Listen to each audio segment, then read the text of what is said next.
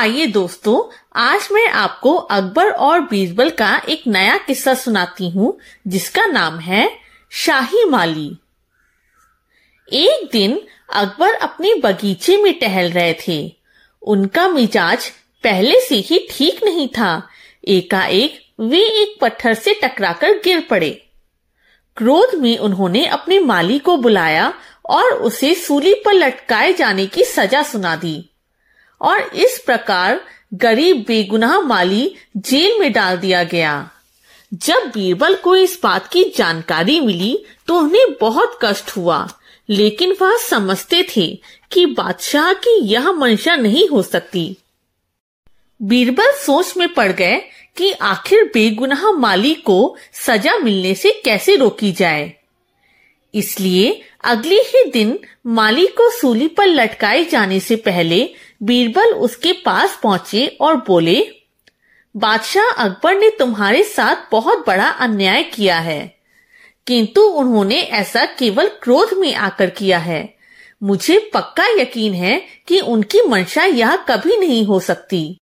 बीरबल ने माली को समझाया कि जब तुम्हें अपनी सफ़ाई देने के लिए पुकारा जाए, तब तुम जाकर उनके पैरों पर थूक देना। माली असमंजस में पड़ गया। फिर भी उसे खुद को छोड़ दिए जाने की आशा बंधने लगी और वह इसके लिए राज़ी हो गया। सूली पर चढ़ाए जाने से पहले माली को अकबर के सामने अपनी सफ़ाई देने के लिए पेश किया गया। जब वह अकबर के सामने पहुँचा तो उसने वैसा ही किया जैसा बीरबल ने कहा था। इस पर अकबर बहुत क्रोधित हो गए और उन्होंने माली से पूछा, तुमने मेरे पैरों पर क्यों थूक दिया? जहाँ पना बीरबल ने मुझसे ऐसा करने के लिए कहा था, माली ने डरते हुए कहा। बीरबल उसी समय दरबार में पेश हुए और उन्होंने स्वयं सफ़ाई दी। आप देखें, जिस व्यक्ति को मौत की सजा दी गई है, वह बेगुनाह है और आपका सबसे वफादार नौकर भी है। वह यह नहीं चाहता था कि लोग यह कहें कि केवल क्रोध में आकर बादशाह ने ऐसे बेगुनाह को मौत की सजा दी थी इसलिए उसने आपके ऊपर थूक दिया।